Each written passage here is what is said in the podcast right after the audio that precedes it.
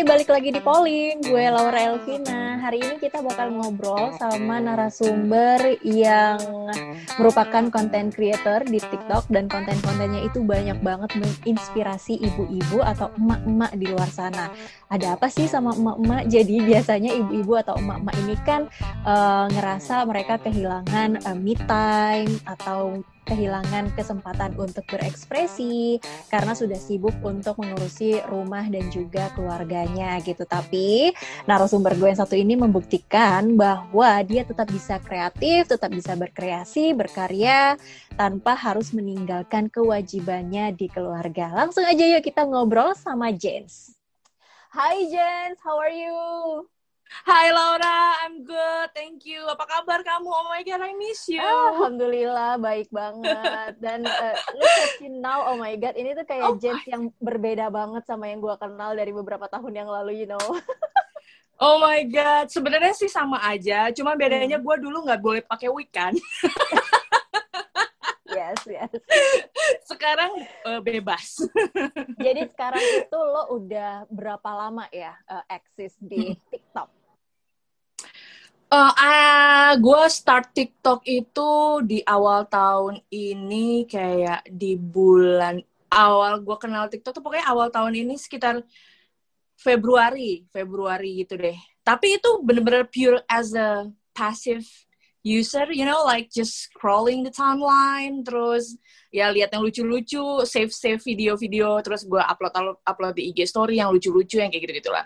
Nah terus uh, gue mulai, maksudnya gue jatuh cinta ke TikTok karena mengingatkan gue pada Vine dulu. Kalau lo tahu ada aplikasi Vine namanya. Nah dulu tuh uh, gue sama suami gue juga suka di Vine karena itu jadi kayak kayak kalau tahu selebgram sekarang kayak Lele Pons, terus kayak uh, pesulap Zack King, itu tuh berawal dari Vine waktu itu. Jadi di di aplikasi itu tuh cuma enam detik, bahkan di enam detik itu lo harus bikin video yang semenarik mungkin gitu, yang yang yang yang orang akan akan ulang lagi videonya, ulang lagi ulang lagi karena cuma enam detik gitu. Nah itu gue di Vine itu udah suka banget, tapi nggak tahu kenapa ya dia uh, wafat ya Vine.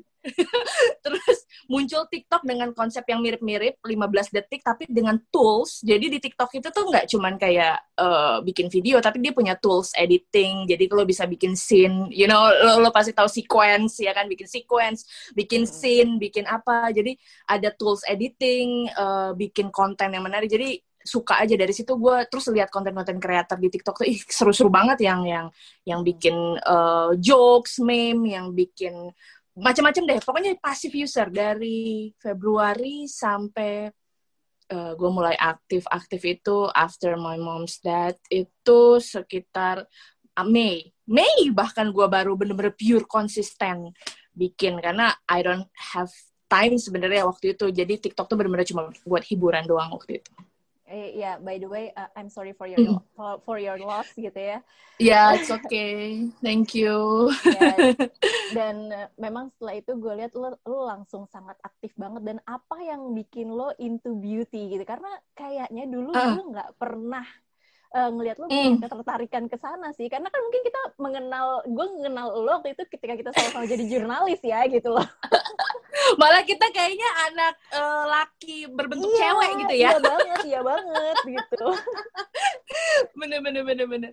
Apa ya? Well, uh, sebenarnya uh, uh, gini, karena to be honest, waktu itu video gue yang viral pertama kali itu adalah video transformation gue dari buluk ke glow up. Ya, yeah, it's about yeah. makeup. Dan uh, kalau lo uh, misalnya searching, dan itu juga sempat masuk Net T V juga, TikTokan Net T V, itu gue pakai this legendary green wig dan hmm. sweater ini, eh sorry jacket ini. Sebelumnya gue adalah pakai daster hijau. Nah itu video viral pertama kali gue, uh, dan ternyata itu tentang make up. Jadi sebelum vi- video itu, sebelum sebelumnya Laura, gue tuh bikin konten konten konten jokes, memes, gue bikin uh, lip sync gitu kan, uh, uh, audio audio yang lagi viral gue lip sync, gue bikin ya ya meme jokes, terus uh, bikin lucu-lucu sama anak-anak gue, sama suami gitu. Pokoknya yang yang yang yang random lah, random thing. Terus once gue lihat this transition videos, uh, ini gue terinspire dari video orang tentunya, yeah. bukan gue, ide gue gitu.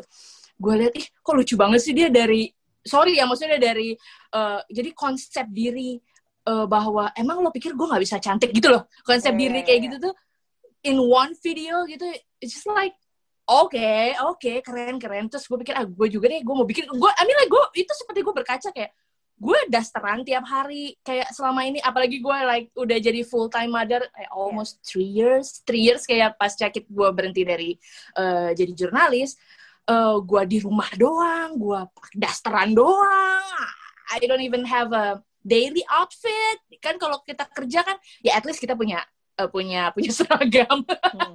Terus yeah, kita dandan gitu kan, touch up, ketemu narasumber, kita make up gitu. Ini gue kayak apa, gue kemana ya gitu, kayak kayak I, I lost part of myself. Terus gue liat video itu, gue kayak I want to I want to prove myself sih sebenarnya, bahwa mm-hmm, masih bisa nggak ya gue uh, tampil menarik gitu, masih bisa nggak ya gue um, menjadi seseorang di luar dari daster gue ini. Akhirnya gue uh, bikinlah video itu dengan hashtag Daster Challenge. Itu kalau hashtagnya itu aku sendiri yang maksudnya idenya muncul tuh Daster Challenge, tapi kalau untuk konsep videonya aku uh, lihat terinspirasi dari video orang.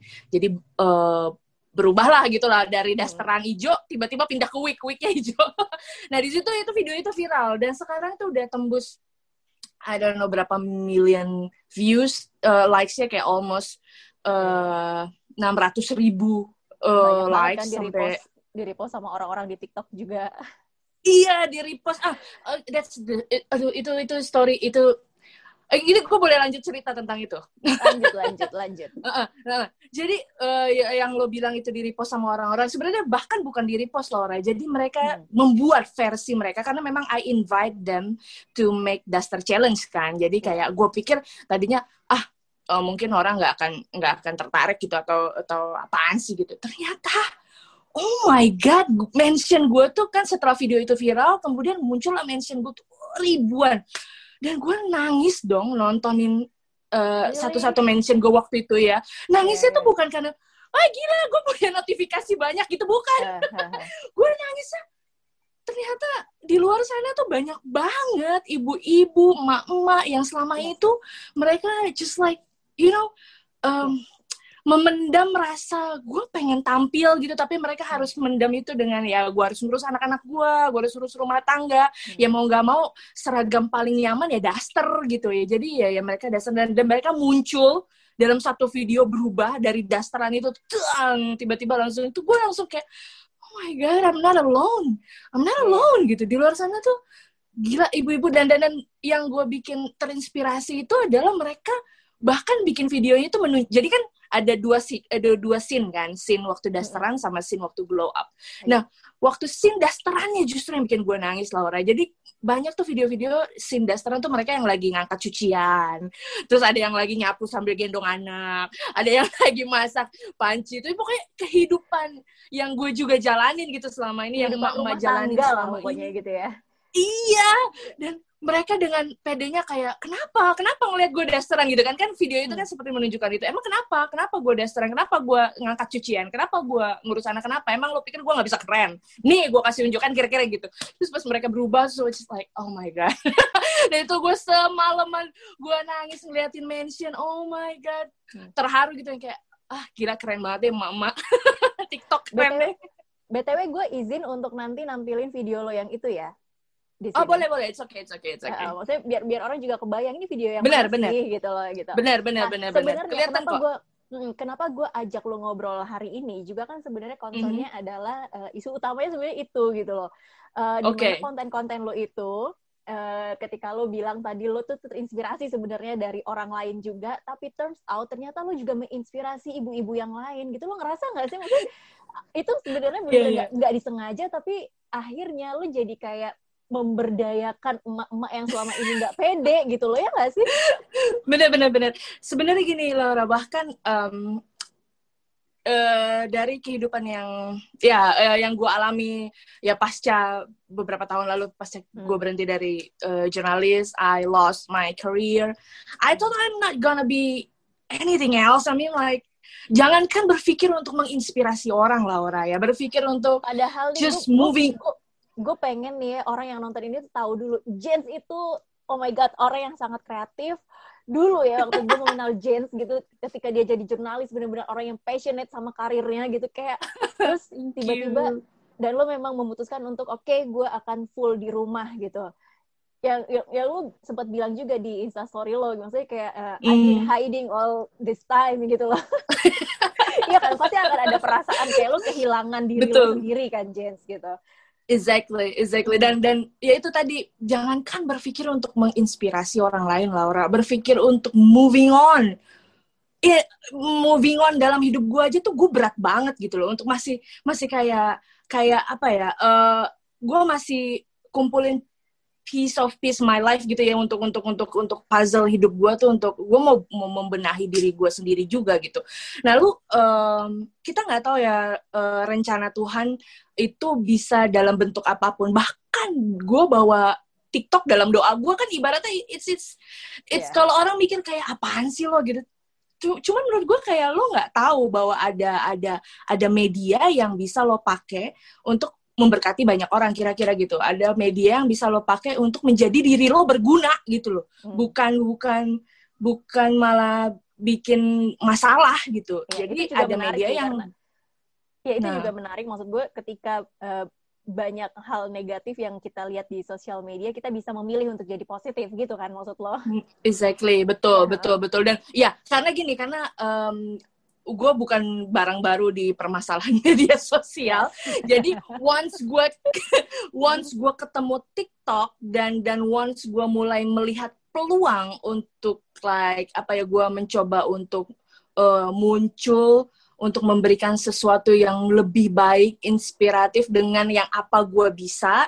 Uh, makanya gue bawa dalam doa adalah supaya uh, Tuhan tetap memegang erat tanganku, menuntunku, dan juga mem- mem- memfokuskan, uh, fokusku adalah untuk, ya itu tadi, mem- memberikan inspirasi, terus mem- mem- mensupport each other, khususnya uh, ibu-ibu, emak-emak, perempuan di luar sana. Jadi kayak uh, gue...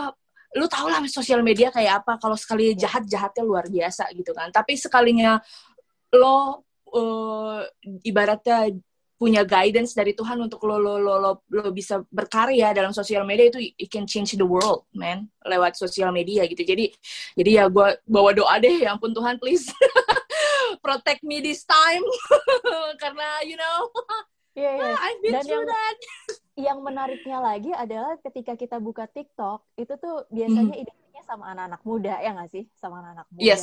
Terus kayak anak-anak yep. kecil. Apalagi di mungkin uh, setahun atau dua tahun yang lalu, ekosistemnya TikTok tuh masih lebih kayak... ekosistem?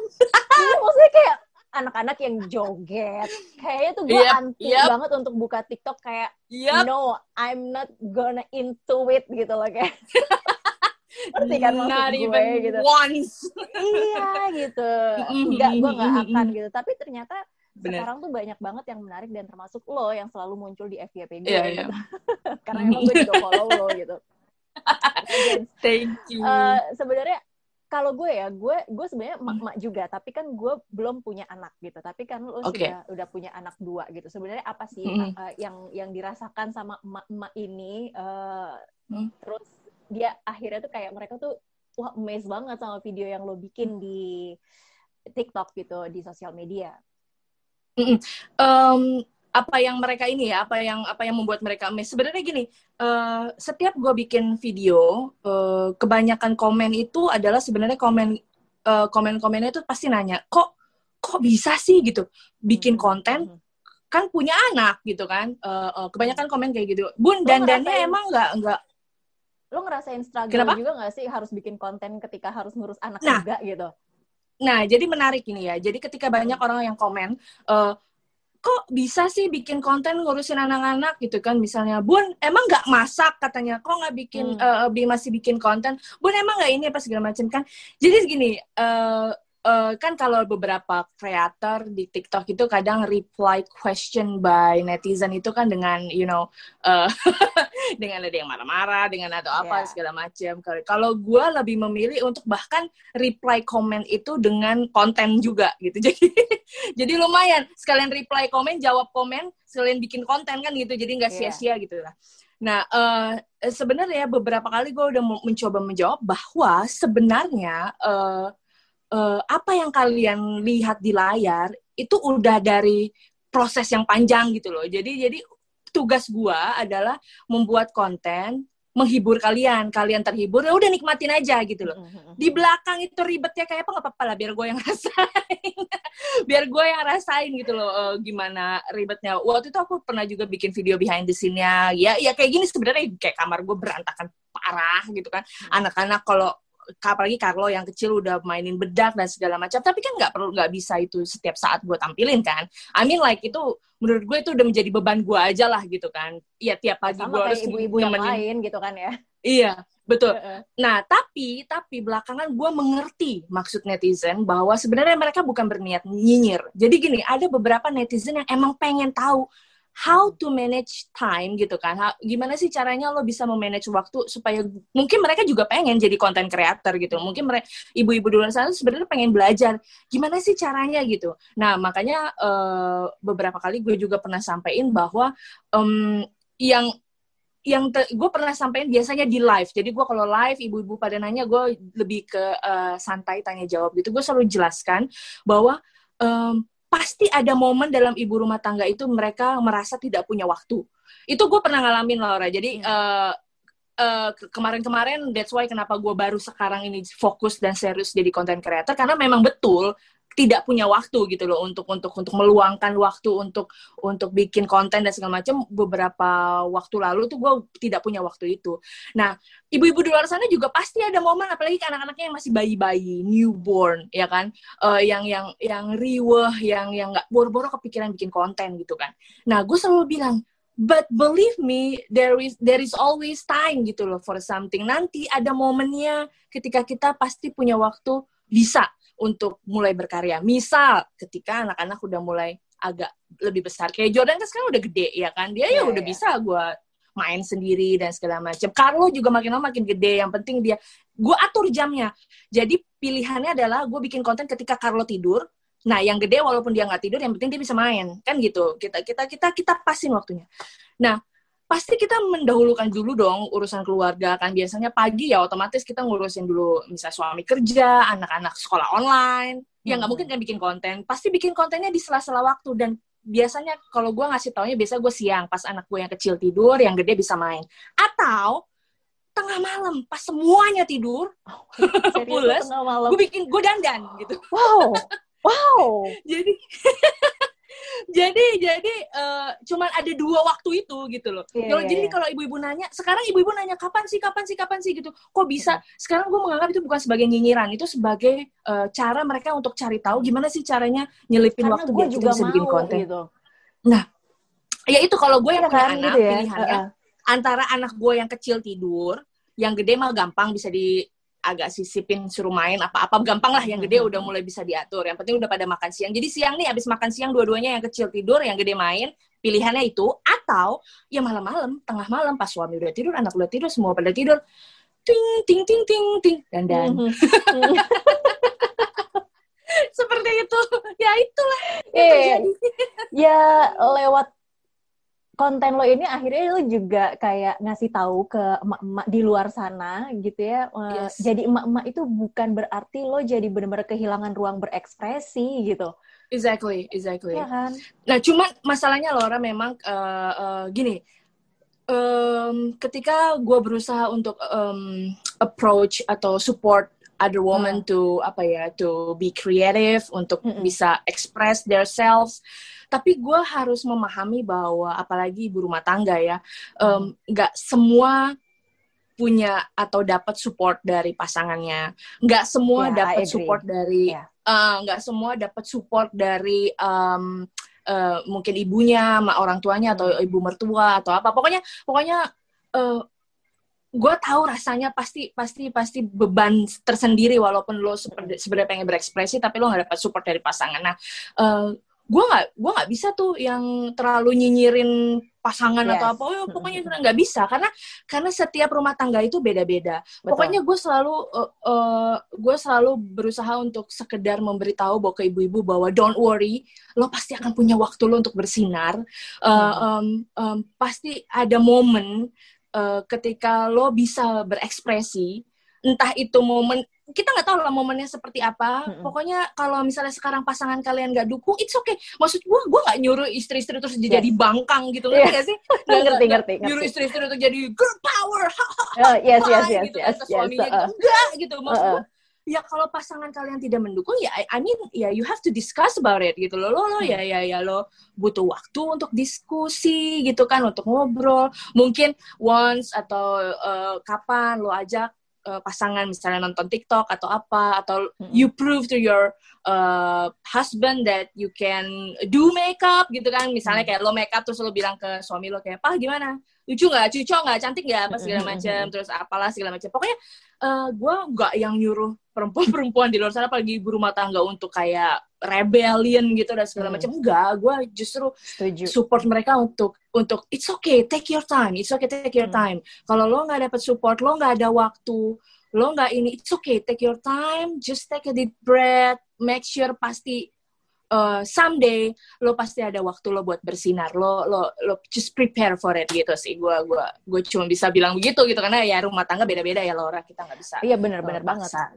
Iya mm-hmm. makanya gue juga ngeliat konten lo, kadang lo juga uh, is, apa uh, bikin konten sama suami lo, sama anak-anak lo yes. gitu kan, lagi ngurusin anak lo gitu. Sebenarnya juga mungkin buat ngasih tahu juga kali ya ke ibu-ibu ya, selain gue bikin konten, gue tetap melaksanakan tugas gue sebagai istri dan ibu gitu. Betul. Itu kan. Betul. Gue Laura, Sabtu Minggu itu gue gak pernah bisa bikin konten. Ya pokoknya yeah. gue tuh gak pernah bikin konten ketika laki gue ada di rumah. Karena gak bisa ribet. Jadi yeah, jadi benar, jadi gue gue kadang-kadang kayak teman-teman klien uh, yang endorsement misalnya atau hmm. yang lain uh, request uh, Sabtu Minggu, gue bikin-bikinnya tuh bikin kontennya tuh di hari-hari sebelumnya. Mm-hmm.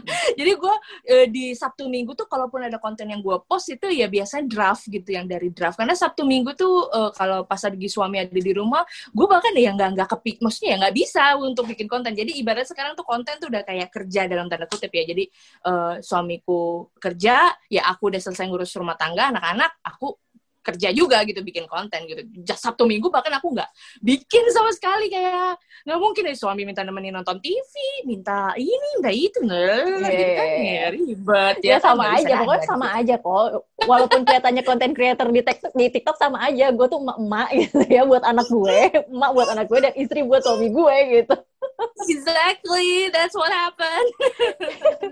Oke, okay, nah nih nih nih uh, mungkin konten lo ya udah gitu ya. Terus gue mau nanya hmm. nih, kan lo aktif nih di sosial media.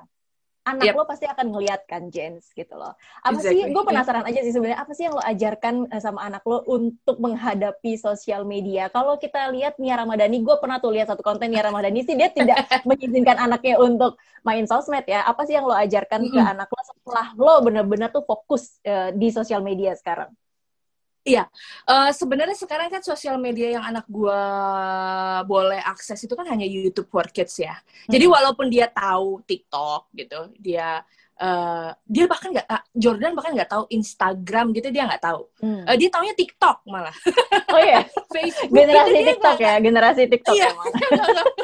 Dia taunya TikTok, itu pun dia taunya hanya uh, bu- jadi dia nggak pernah buka timeline TikTok apa gitu sama sekali nggak. Dia tahu TikTok karena setiap gue lagi bikin konten dia tanya, "Mama ngapain sih ngonten ya?" Dia, "Iya, ini Mama bikin konten buat TikTok. Mama bikin konten buat TikTok." Itu aja yang dia dengar. Jadi dia taunya TikTok gitu. Uh, uh, dan dan memang uh, gue sama sekali belum memberikan akses ke TikTok, hmm. Instagram, Facebook ke Jordan yang anaknya umur lima jalan enam tahun ini ya. Cuma Uh, satu-satunya sosial media yang dia pegang ya ya YouTube aja, YouTube for Kids. Itu pun itu udah gua gua saring segitu sebanget-bangetnya gitu loh. Nah, makanya sekarang dia pun tahu TikTok hanya sebagai tempat untuk ya berekspresi, buat mama dandan gitu, buat bikin konten dandan, sama buat kadang kita bikin transisi-transisi kan. Hmm. Kan dia sering tuh lihat gue transisi uh, gan- dari dari dasteran ganti baju, terus akhirnya dia sendiri yang minta, "Abang mau dong jadi keren," kata dia gitu. Jadi dia taunya tuh TikTok tuh kayak apa ya? Kayak uh, kayak aplikasi edit, ngerti nggak? Jadi yang gue bisa ngubah oh, dia yeah, dari yeah, yeah, yeah, dari yeah. dari bajunya polos, nanti mm-hmm. set dirubah, tahu-tahu dia pakai baju keren. Kan anak-anak sejujurnya juga ada videonya tuh yang gue pernah mm-hmm. bikin, dia berubah bajunya uh, dari baju biasa terus tahu-tahu baju keren gitu. Ya dia taunya mm-hmm. TikTok itu malah editing tools kayaknya. Dia taunya itu tempat buat mengubah dari buluk ke keren. Jadi gitu. dia, dia juga belum paham kalau itu sosial media gitu ya. Iya, dia dia nggak paham. Dia bahkan kayaknya nggak tahu word social media, I guess. I mean like dia nggak pernah mention Instagram, Facebook, ya, karena dia nggak di H P yang dia pegang juga kan H P-ku kan. Jadi itu pure uh, yang dia bisa buka cuman YouTube doang, sisanya nggak ada. Nggak nggak tahu deh. Kalau Nia Ramadhani kan dia anaknya udah lumayan gede ya, yang cewek. Yeah. Dan it's a girl, dan cewek itu kan juga memang mm, lebih ini, makanya mungkin beda kali ya. Kalau sekarang sih Jordan nggak punya akses. Eh, by the way, gue punya pengalaman hmm. dengan anak-anak di TikTok. Memang hmm. mengingat ini takut gue lupa cerita. Jadi hmm. ada satu video gue yang memang dikomen oleh uh, profil picture-nya tuh anak-anak. Uh, anak-anak kayak umur delapan tahun, sembilan tahun, hmm. delapan tahun lah, delapan tahun, sembilan tahun kali S D lah kira-kira gitu. Komennya tuh kayak, dia komen gini, jadi kan gue dan, pokoknya konten dandan, terus dia komen gini, e, janda ya, dandannya sampai begitu, dia bilang begitu. That's terus gue liat I mean. Profil picture-nya. Kayak anak-anak kalau dikasih kebebasan banget tanpa kontrol, itu menyeramkan oh sekali. Gitu. Dia horror, man, makanya gue gak ngerti. Mm-mm. Tapi menariknya Laura, sorry to say ya, jadi gini, itu kan ada anak, eh, gue menemukan tuh anak-anak di TikTok yang model yeah, gitu. Yeah. Tapi follower gue ternyata banyak juga anak-anak. Anak-anak hmm. dalam arti anak-anak cewek. Tapi anak-anak. Jadi yeah. mereka, makanya gue sering disebutkan mama online gitu kan. Jadi uh, setiap komen tuh ada beberapa anak tuh yang menurut gue aktif banget. Uh, setiap video gue dia komen, halo mamaku, halo mama onlineku, hmm. andai mamaku seperti ini, hai mamaku. Kalau gue, gue liat profilnya emang anak-anak ya, anak-anak S D, sepuluh tahun cewek gitu, yang yang isinya videonya video-video dia gitu, video dia dia joget joget joget gitu atau apa sama temen-temennya. Gue agak bingung juga tuh yang kalau begitu. Tapi sejauh ini sih memang komennya mereka sih yang model begitu aman-aman aja ya, karena kayak dia hmm. nganggap gue kayak mama online ya gitu loh. Jadi kayak hai mama apa segala macam. Tapi gue nggak tahu ya apa dia dipantau. Akhirnya lo jadi ngerasa kayak uh, gue punya tanggung jawab untuk bikin konten yang tidak merusak mereka gitu kan? Exactly. Oh my god. Dan gue sampai kayak gak, dan dan dan sebenarnya bener banget. Yeah, sebenarnya yeah. kan gini ya. Andai ada age restricted gitu ya di TikTok ya, yeah. karena kan sometimes gue juga bikin konten-konten, uh, you know, uh, you know, um, sexy jokes or apa yeah. something buat buat buat kita as an adult ya, buat yeah. buat ibu rumah tangga ya dengan suami apa jokes-jokes jokes-jokes kayak gitu loh gitu. Dan sekarang gara-gara gue tahu ada follower gue anak-anak kecil begitu, gue juga jadi mikir ya, um, nyam nyam nyam nyam nyam gimana? Gue kontennya mesti bener-bener di di di ditahan-tahan, nggak bisa bikin konten aneh-aneh lah. Ya, ini jadi jadi pesan juga sih ketika memang sosial medianya sendiri, platformnya sendiri belum uh, memberikan batasan gitu untuk anak-anak yeah. atau untuk orang dewasa ya. Memang kontrol orang tua sih mm. yang paling penting itu sih. Benar, makanya. Makanya gue nih anak-anak ini kalau yang follower gue dia dikontrol sama orang tua sih, gue sih nggak masalah ya. Karena ya sejauh ini gue cuma menemukan satu kali komen negatif hmm. dari anak-anak. Sisanya sih ya fine-fine aja gitu ya. Cuman tetap aja bagi gue, gue nggak tahu ya, gue pribadi nih Laura, sorry. Gue aja sampai sekarang gue belum tahu kapan gue akan membia- membolehkan Jordan pakai sosial media sendiri ya. Nggak yeah. tahu deh kapan. Ya, maksud gue kayak gue belum ada bayangan. Sekarang aja gue sama sekali nggak nggak kasih gitu. Gue sama sekali nggak nggak membiarkan dia buka Facebook, Instagram, TikTok, no. Cuman YouTube for Kids saja gitu. Yeah. Gue nggak tahu yang, kapan. Nggak kebayang. Even lo content creator di sosmed pun lo masih belum bisa membayangkan kapan lo bisa mengizinkan anak lo untuk masuk gitu ya. Menjadi penikmat sosial media, yes. Enggak deh, kayaknya enggak deh. Dia uh. dia cukup jadi penikmat uh, channel-channel favorit dia di YouTube. Jadi cukup dia sukanya apa ya, cukup eh, kamu suka apa, oh tentang itu ya udah uh, uh, subscribe aja channelnya yang itu, udah nonton aja itu itu aja, nggak usah nonton yang lain. Aduh, terlalu random kalau di sosial media. Oke, okay, setelah sih. Konten emak-emak berdaster, kira-kira lo mm-hmm. akan bikin konten apa lagi yang bisa jadi campaign yang baw- membawa po- positive vibes di TikTok? Ah, kalau kamu tahu, jadi um, ada dua P O V-ku, uh, point of view, kayak mm. short movie point of view itu yang viral juga. Jadi, ini menarik sebenarnya. Mm-mm. Jadi kemarin itu uh, aku ngerasa kayak, aku lihat analitik atau insight-ku tuh agak turun. Turun tuh dalam arti aku ngerasa kayak apa, orang boring ya dengan konten make up. Kan kalau konten creator gitu ya Laura, jadi kayak mm-mm. lo, lo lo review your own self gitu, kayak yeah. lo lo udah bikin konten yang bagus belum sih, insight-nya kayak apa gitu. Nah, beberapa bulan lalu tuh semenjak ada beberapa kasus yang viralnya tuh gara-gara drama dan segala macam gitu-gitulah, akhirnya kreator-kreator yang emang berkarya karena karena skill gitu ya, misalnya entah itu make up, entah itu you know food and beverage, entah itu apapun fashion dan segala macam, itu jadi kayak drop gitu loh.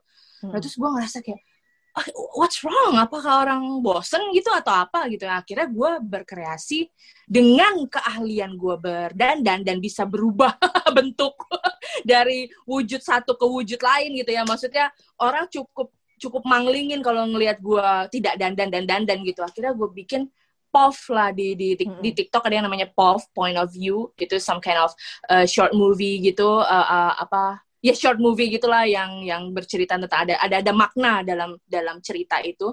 Uh, dan dua P O V gue tuh viral sampai sekarang tuh udah kayak lebih dari dua koma tiga juta viewers, dan orang-orang yang follow gue tuh bisa sekarang hampir mau lima ratus ribu tuh karena P O V itu, dan mereka oh. sekarang justru menanti-nantikan lagi uh, P O V-nya mana lagi ya. Cuman dua okay. itu doang, karena sebenarnya bikin P O V itu kayak lo bikin film, lo harus tulis naskahnya, lo lo yeah, gue yeah. kayak uh, nanti lo search aja uh, di, di dan, atau nanti gua kasih dan harus relate sama kehidupan orang nggak sih, maksudnya kayak iya, uh, iya kan? relate sama, bisa gini, bisa relate, bisa fantasy. P O V itu bisa okay. sama kayak film, bisa bisa mm-hmm. bisa fantasy, bisa bisa real life gitu. Cuma gue membuat sesuatu yang yang pokoknya orang nonton P O V gue sekarang kan kreator bisa upload tiga menit mm-hmm. uh, di TikTok. Uh, beberapa kreator tuh bisa. Nah, gue termasuk yang bisa upload tiga menit. Nah, gue berharap dalam tiga menit, satu menit atau tiga menit orang nonton short movie gue, ada pesan yang mereka bisa tangkep gitu loh. Even though itu realistik atau fantasy, mereka harus nangkep sesuatu. Dan di dua P O V gue itu tuh gila-gilaan respon yang mereka sampai kayak. Jadi di satu P O V tuh gue cerita tentang a real diamond. Jadi ada seorang, ya nanti lo lihat aja. Jadi, jadi hmm. uh, pokoknya apa yang lo tabur itu yang lo tuai. Singkatnya gitu. Jadi kalau yeah, lo memberi yeah. dengan ikhlas, lo nggak usah nanti-nanti, itu akan balik lagi ke lo, bahkan dengan yang tidak lo terduga-duga gitu. Mm-hmm. Yang ke, yang ketiga itu adi, the unexpected, jadi sesuatu yang lo nggak pernah harapkan. Jadi ada S P G yang yang dapat customer oh, galak banget gitu, yang rese banget ya, Karen Indonesia banget lah pokoknya, yang wah rese. Tapi si S P G ini tetap ngelayanin dengan baik gitu, dengan dengan ini dan segala macam. Nggak taunya ya unexpected, nggak tau itu bosnya dia, akhirnya dia naik pangkat. Yang kayak gitu-gitu loh. Jadi kayak Uh, uh, keahlian gue bermake up itu akhirnya gue akalin, oh gue pengen bikin P O V deh, jadi gue semuanya gue yang main. Semuanya yeah, gue yeah, yang peranin yeah. gitu, naskah gue yang tulis, dan ternyata bener dang di tengah drama bla bla bla bla, nggak taunya dua P O V itu tuh viral sampai miliar apa apa sampai jutaan viewersnya, dan likesnya gue udah nggak tahu lagi berapa, dan sampai sekarang udah banyak yang nagih karena follower gue lumayan drastis gara-gara yes, P O V yes. itu, dan mereka kayak menanti-nanti gitu loh, e, mana lagi ya bu ya cerita pendek ya bu ya. Karena susah, harus nulis dulu naskahnya. Bener, dan segala macam, ini kayak bikin gitu skenario loh. Film gitu kan ya. Iya iya, jadi ya lo harus uh, selain dandan ya gue bikin yang P O V itu untuk untuk membawa pesan positif lain dengan cara yang tetap uh, menghibur, tetap tetap yang berbeda dengan keahlian gue berdandan, tapi orang bisa lihat dalam bentuk uh, short short movie gitu lah, short story gitu. Oke, okay. Janes, kita sudah di penghujung waktu, nggak kerasa ya, ini kayaknya tuh udah lumayan oh tiga puluh menit kayaknya. Nggak kerasa loh kita ngobrol-ngobrol kayak maaf gini. Ya. Buat tim yang transkrip, maaf ya aku banyak ngomong ya, maaf. Nggak kali, ini pertanyaan terakhir sih, last question. Okay. Uh, lebih seru jadi jurnalis atau content creator di TikTok? Of course, content creator. No, no, no, no, no. Aduh, Laura, you know lah, journalism is, is in our blood actually, ya. Yeah? Uh, I mean, um, jurnalis itu adalah darah yang lo lo nggak bisa buang. Sekali lo terjun ke dunia yeah, jurnalistik, actually. Itu akan kebawa-bawa sama karir lo, apapun yang akan lo lakukan, apapun banget, yang akan banget. lo lakukan. Ya kan, bener kan? Yes. Semua lo coba coba ex jurnalis semuanya sekarang ke, ke gaya hidupnya dan segala macam. Even though mereka mungkin banting setir berbisnis dan segala macam, ada unsur jurnalistik di dalam periklanannya mereka lah, dalam yeah. apalah, ngerti gak sih? Jadi yeah, yeah. jadi ya it's in our blood. Tapi kalau ditanya lebih milih mana, apa kalau mau balik as a journalist as a content creator, bagi gue sama aja, sama-sama bikin konten. Cuma bedanya ya gue lebih bebas berkarya aja, lebih bebas lebih berekspresi. lebih luas, lebih bebas berekspresi sih lebih tepatnya, jadi content creator gitu. Oke deh, itu dia obrolan kita sama Janes hari ini. Jadi pesannya yang ingin disampaikan hari ini itu, Janes seorang content creator, tapi dia juga tidak meninggalkan tugasnya sebagai emak-emak. Ya, itulah yang ingin disampaikan juga kepada ibu-ibu. Jangan lupa, nggak apa-apa, tetap berekspresi aja nih. Jangan sampai jadi emak-emak kehilangan ruang berekspresi. Tapi ingat, ada suami, ada juga anak ya, Janes ya. Anything you wanna exactly. add? Nope, I think that's all for me. Okay, that is it. Terima kasih banget Janes untuk waktunya. Thank you, Laura. Di sela-sela kegiatannya bikin konten dan juga ngurusin anak nih. Di rumah anak belum pada tidur nih kayaknya nih. Belum. Uh, abis ini enaknya jadi konten creator, abis ini aku mau nidurin anak-anakku rebahan okay, dong. Ya udah Janes, sehat selalu ya Janes, sukses. Thank you Thank ya you. Laura, God bless. Thank you all, bye. Well, itu dia tadi obrolan kita sama Janes. Semoga bermanfaat. Thank you udah nonton polling hari ini. Jangan lupa untuk subscribe channelnya Kompas T V dan juga kasih like dan juga komen untuk video ini. Gue Laura Elvina pamit. Kita ketemu lagi di polling berikutnya. Bye.